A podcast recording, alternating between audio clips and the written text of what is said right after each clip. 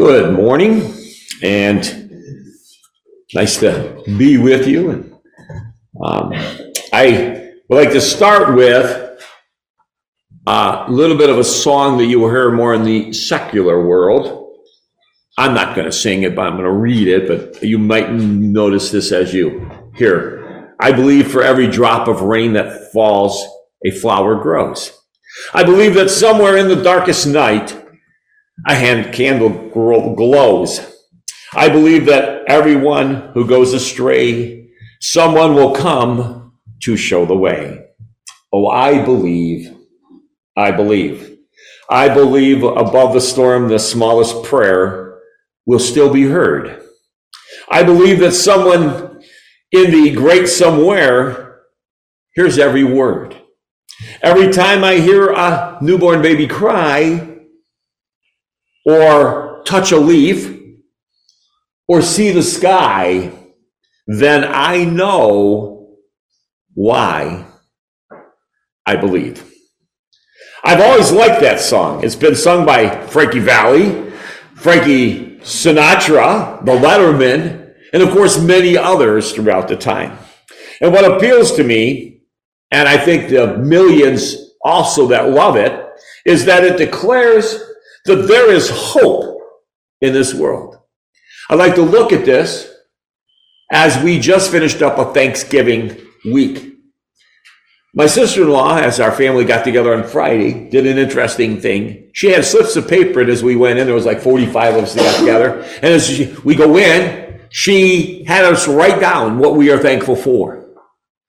And then after we ate, she read them. A lot of times you heard family religion.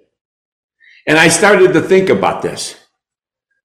What are we thankful for as Christians? If you had to write down as you came in this morning, what are you thankful for? Thankful for Jesus. Thankful for God. But think about that as we go through this lesson. I've called it Miracles for Moses is the title of this morning. Our text, which I'll get to in a little bit, is found in uh, Exodus, sorry, not Exodus chapter 4, verses 1 to 9. So if you go just to Exodus 4, I will be getting there in just a moment. So we think about what appeals to us. And the reason there's hope is because we believe in God who does the mighty things. In fact, as Christians, that's the power of what we believe. We believe in a God who does stuff, a God who does mighty stuff, miracles, we would call it. And that brings me to our story this morning. Moses has been commissioned by God who tells him, Come now, therefore. Oh, I'm reading it right now. I'm just going to preface this by reading in Ecclesiastes 3 and 10. And when I say Ecclesiastes, do Exodus. Okay. Betty knows what I'm talking about because whenever I say Bonnie, I mean Betty, and whenever I say, yes. So anyhow, and so uh, whenever I say uh, Exodus, I don't know why I got Ecclesiastes in my head. We're in Exodus. Stay there. I will go to a new few few New Testaments, but not yet. Exodus three and ten. It says that um, come now, therefore, and I will send you to Pharaoh that you may bring my people and the children of Israel out of Egypt. The problem is that Moses doesn't want to go. Some of us today, we know what we should do, but sometimes we have to talk ourselves into it. I know since I've had this heart issue and now the doctor's given me the okay, my wife says, okay, well, and I, and I'm sitting in my chair thinking, I should get up, but it's very comfortable right here. So the problem is Moses doesn't want to. And he's been trying one excuse after another to get out of it. But I believe today, from this text that we're looking at now, 4, 1 through 9, that it gets to the heart of why Moses doesn't really want to go. I don't think Moses believes anymore. He might have believed once. He might have felt that he was ordained by God to save the people of Israel. I mean, that's probably why he struck and killed the Egyptian who had been beating an Israelite. But God hasn't rewarded him for stepping up and defending his people. And so Moses had become a fugitive from justice and an exile for at least 40 years. Now God has come to Moses and asked Moses to believe in him. And Moses is saying, thanks, but no thanks. Moses says in verse 1, But suppose they will not believe me or listen to my voice. Suppose they say, The Lord has not appeared to you. They will not believe. Today, oftentimes, why am I hesitant to share my faith to maybe others?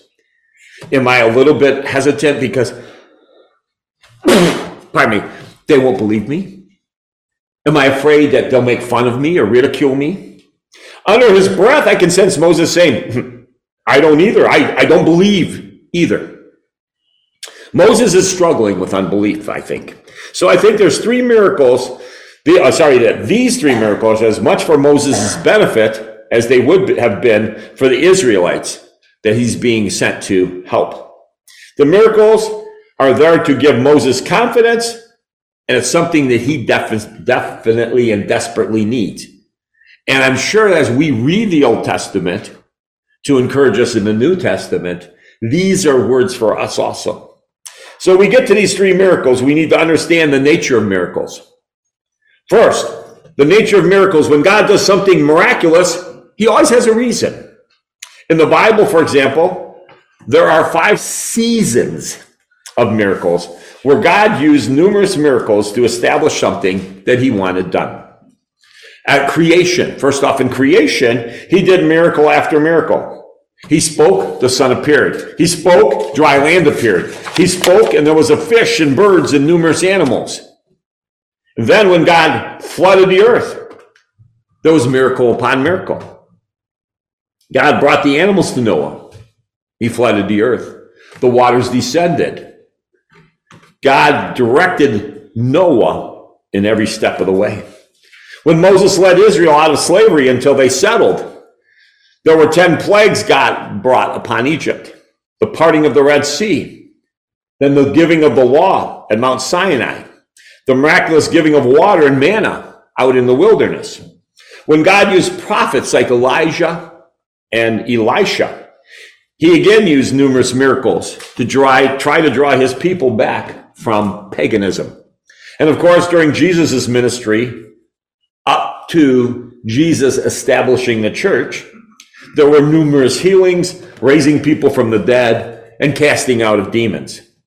It has been noted that if these miracles were happening every day, they wouldn't be called miracles. They would be called regulars. But when God did miraculous things, there was always a reason. A second thing I'd like you to remember about miracles is that God does them when He's ready to do them. If God does something spectacular in your life, it will be on His timetable, not yours. And that can be frustrating for a lot of people. There was once an old time minister who was known for his great faith. But one day, a friend saw him pacing back and forth on the floor, and he looked agitated. His friend asked him, What's the problem? The preacher replied, The problem is, I'm in a hurry. But God isn't. God's not always in a hurry to do things on our timetable. And that's why the Bible repeatedly tells us wait. A Few verses I'd like just to hit. Psalms 37 and 7 Be still before the Lord and wait patiently for him. Or Psalms 27 and 14 Wait for the Lord, be strong, and let your heart take courage. Isaiah 40 and 31 They who wait for the Lord shall renew their strength. They shall mount up with wings like eagles. They shall run and not be weary. They shall walk and not be faint. The key thing for us to remember is that God commands us to wait. God will do mighty things when he sees the need and when he's ready to do them, but not until then. Now, I believe in a mighty God who does mighty things. Don't you? Great. I sure hope so. Because I'm sure you wouldn't want me up here in this pulpit if I didn't believe that God is powerful and is capable of doing mighty things. New Testament, Matthew 13, 58. We're told that Jesus did not do many works in his hometown because of their unbelief. Their lack of faith robbed that area, that specific area, of God's power in their lives. However, there was one instance in Jesus' ministry where that wasn't completely true. In Mark chapter 9, verses 17 to 24, we're told the following. Then one of the crowd answered and said, Teacher, I brought you my son, who has a mute spirit. And wherever it seizes him, it throws him down. He foams at the mouth, he gnashes his teeth, and becomes rigid. So I spoke to your disciples that they should cast it out, but they could not. Jesus answered him and said, O faithless generation, how long shall I be with you? How long shall I bear with you? Bring him to me. Then they brought him to him when he saw Jesus.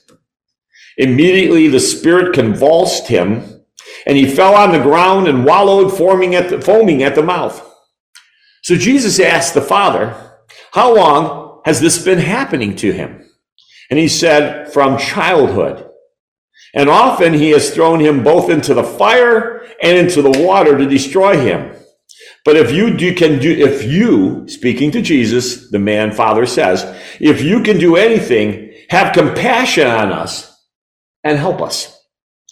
Jesus said to that father, If you can believe, all things are possible to him who believes. Immediately, the father of the child cried out and said with tears, Lord, I believe. And then the next three words is my focus today. Help my unbelief.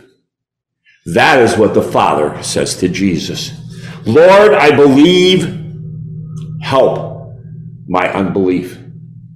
Some of us write key verses, put them on the refrigerator and so on, our, our closet door or whatever, our mirror. That is one I like to reflect on for a while as we get close to starting in a new year. Lord, I believe. I want to believe. Lord, I believe and please help the times that I have unbelief. And Jesus healed the boy.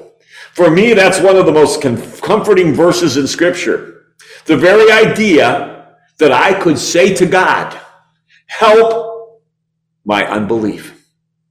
And he had mercy on me as he did that father. The fact of all of that is mind boggling. That God, while we were yet sinners, sent his son help my unbelief. And I think that's kind of where Moses is right now. I think he wants to believe, but it's been a long time since he thought God had cared that much about him and even gave him a second thought.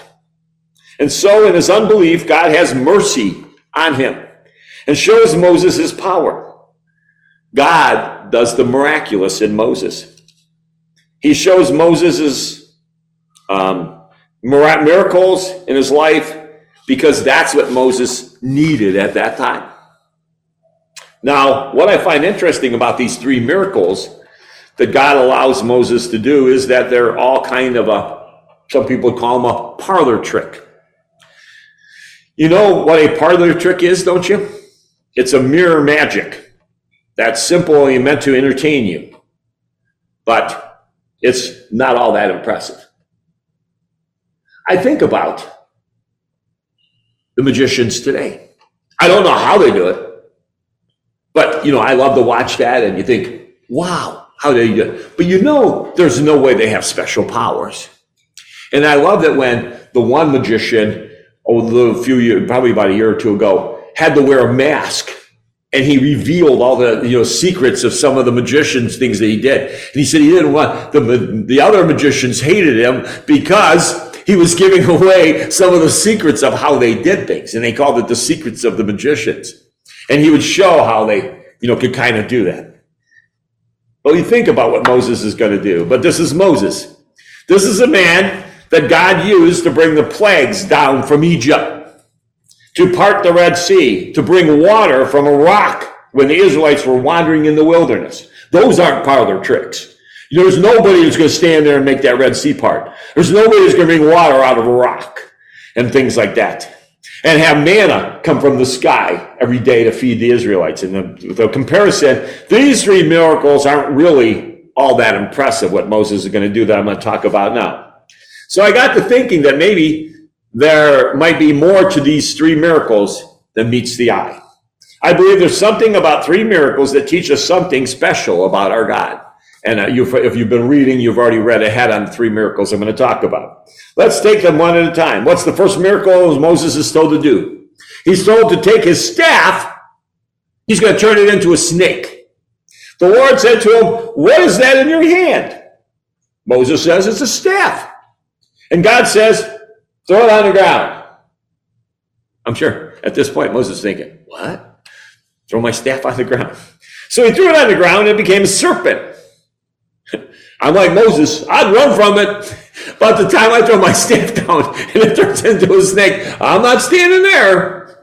Doesn't know what's going on, but it turns into a serpent. But the Lord said to Moses, put your hand out and catch it by the tail. If this wasn't God speaking, I don't know that I'd be reaching down and grabbing the serpent by the tail. But he puts his hand out and he caught it, and it became a staff in his hand as you read in the first, you know, verses two, three, and four of our text. A preacher once noted, why would God turn that rod into a snake in the first place? Couldn't he have done it to a mouse, a dog, a cat, or something less frightening as an animal than that serpent? Uh, I think God turned, this minister said, I think God turned that rod into a snake because the serpent was the symbol of power that was worn on the crown of Pharaoh. It was as if God was saying to Moses, I created the power and glory that Pharaoh claims on his own. And I can take that power from him at any time that I wish. So this preacher felt that the serpent represented Pharaoh. And God turning Moses' staff into a snake was God's way of declaring that he had power over Pharaoh. And that got to me thinking, that got me thinking a little bit, who else is symbolized as a serpent? And of course, Satan. That's what Revelation 12 and 9, I believe, says when it says that, and the great dragon was thrown down, and that ancient serpent, who is called the devil and Satan, the deceiver of the whole world, he was thrown down to the earth, and his angels were thrown down with him. In scripture, we're told that God has power over Satan. You don't have to be afraid of him because when God takes hold of your life, Satan can't harm you. We talked about that in our Bible study this morning. Resist the devil and he will flee from you. Draw closer unto God. We know, and oh, by the way, that's in Hebrews chapter 4. No, yeah, James. I realized as I said that, might as well. You remember when I say Hebrews, I mean James and yeah, keep it going here. I'm gonna next time I'll write out an answer key to so you can keep up with the election. Okay. But yeah, that's in James chapter 4. So in 1 John 5:18, we read, "You know that anyone born of God does not continue to sin. The one who was born of God keeps him safe, and the evil one cannot harm him." Now there was a caveat there. If you continue to sin, if you allow the bitterness of lust or greed for, or, or some other sin to rule your life, you might be giving Satan an opening, as we talked about this morning. You'll be giving him an opportunity to harm you and to set up camp in your life. You certainly, I'm sure, don't want that. But if you give that sin to God, like Moses gave his staff to God, God can use your repentance as a way to destroy Satan's power. And that was the first miracle. God showing his power over Satan. Now we come to the second miracle. What was Moses asked to do? Put his hand in his cloak. Again, the Lord said to him, Put your hand inside your cloak. And he put his hand inside his cloak. These are verses 7 and 8. And he put his hand inside his cloak, and when he took it out, behold, his hand was leprous like snow. Now, fortunately, God led with the serpent. Because leprosy is a terrible disease. And about the time that I do that and my hand now is totally leprous, I would have to be thinking, oh no. Then God said, put your hand back inside your cloak. I'd be quick to do that, I think. When you, so he puts his, I'm sure he quickly puts it back in there and he put his hand back inside his cloak. And when he took it out again, he was restored. His flesh was restored on his hand like the rest of his body. One scholar noted that leprosy was the, the scourge of the ancient world. Nothing invoked, invoked more fear, more dread, more revulsion than the sight of the walking dead. The smell of decaying flesh would announce their presence before you even saw or heard them, I'm sure. And then you would have that long cry before they came, that rasping cry of unclean, unclean, because they had to announce that. The disease slowly destroyed their bodies. It made them untouchable to society. Most scholars explain that leprosy was a vivid and graphic picture of the spiritual defilement of sin. Like leprosy, sin is very ugly. It is uncurable and contaminating disease, and it separates us from God and makes us outcast individuals that are isolated. Leprosy was a horrible picture of what sin does to us. And so, as the serpent represented God's power over Satan, the miracle of leprosy and that leprous hand represented God's power over sin. Moses was being sent into Egypt to free the Israelites from slavery. And in the same way, Jesus was sent to free us from the leprous slavery of sin. Now, in Romans 7, Paul goes to great lengths to describe the power of sin and the power that it can have over us. We can read in Romans 7 24 all the way to chapter 8, verse 2. It says, Wretched man that I am, who will de- deliver me from the body of death? Just as leprosy made its victims be the walking dead, so also sin made us the walking dead. Thanks be to God through our Lord Jesus Christ. There is therefore now no condemnation for those who are in Christ Jesus. For the law of the Spirit of life has set you free in Christ Jesus from the law of sin and death. So we are freed from the power of sin by the blood of Jesus. We're no longer the walking dead. We're no longer that leprous like destructiveness of sin. It has been washed away. Now there is no more shame and no more guilt. we are free because of God's power over sin, and that was the second miracle. Now, what was the last miracle that Moses was to perform? God said, You shall take some water from the Nile and you shall pour it on the dry land. And the water that you shall take from the Nile will become blood on the dry land. That is verse 9 of our text. The Nile brought life to Egypt. It was literally the lifeblood of Egypt because without the Nile, Egypt would die. Thus, as the serpent represented God's power over Satan, and leprosy represented God's power over sin, we see now that the water of the Nile represented God's power over life and death. The Bible tells us about a man named Jairus. He was the leader of the synagogue where Jesus was at. Jairus came to Jesus because his 12 year old daughter was terribly sick. And he wanted Jesus to come to his home and heal her. But as Jesus and the Father were walking to their home, they're about a halfway there when a servant comes and tells Jairus, Don't bother the teacher anymore. Your little girl is dead.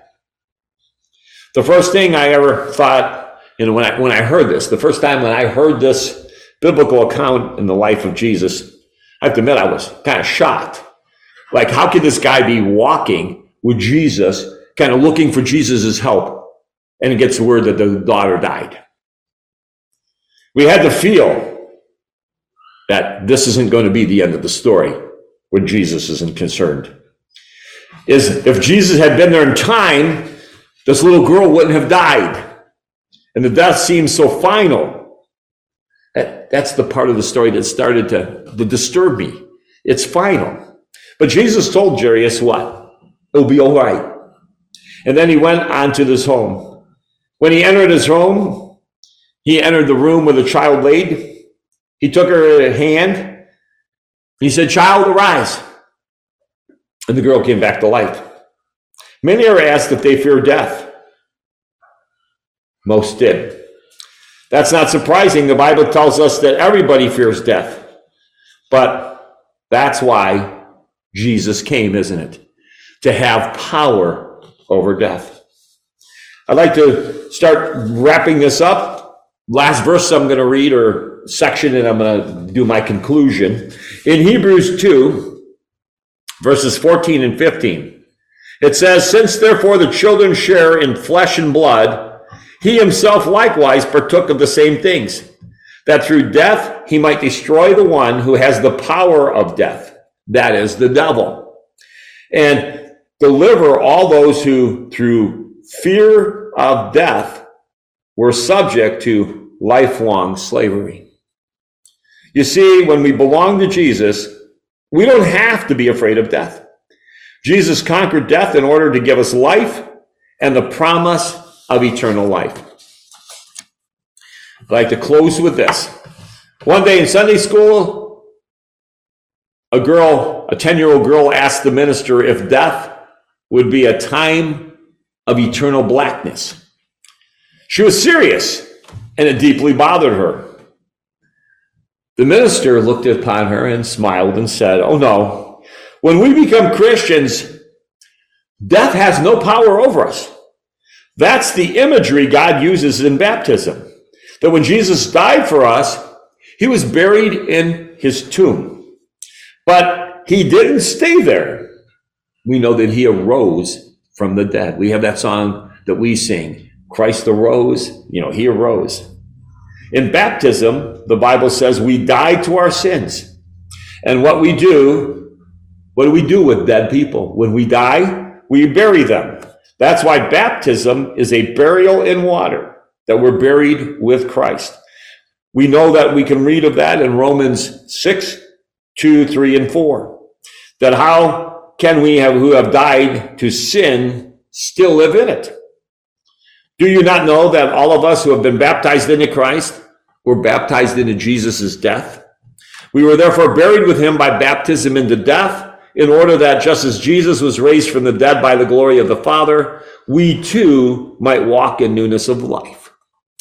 The lesson I try to convey to you is that we need that belief. We can read about the miraculous power that God had, the symbol, symbolization, symbolically. Everything that God did had a purpose. And we can see the revelation from Old Testament to New Testament. God had a plan from the very beginning. Many people will say, well, how can you believe that the Bible in the beginning God created. Where did God come from? Where did the world come from? And so on. They talk about science, always talks about billions of years. Well, we know when God created the earth, it had an age. He, I don't picture, like when he created trees, they weren't little tiny saplings or seeds waiting to grow. I picture when God created trees, he created animals. I picture they had an age to them. So when they ask what came first, the chicken or the egg, you know it was the chicken. God, I don't think created eggs. He created chickens. So I can answer that question right away. And you got it right there. And my point being that God had a plan from the very beginning. It is easy for me to say in the beginning, God created. And if you read the Old and New Testament, there is a system that points in all directions to a set plan that God had from the very beginning. You had a conversation in Genesis that says, let us, so you know there was more than one, let us, God, the Son, the Holy Spirit, let us create man in our image. We know from that point, I picture there was a plan from what was going to happen. All the way to the book of Revelation, when we have those encouraging words that Jesus says, be faithful unto death that you might receive that crown of righteousness. That lesson is yours. If we have any need to be baptized or to ask for the prayers of the congregation, we have that opportunity as together we stand and sing.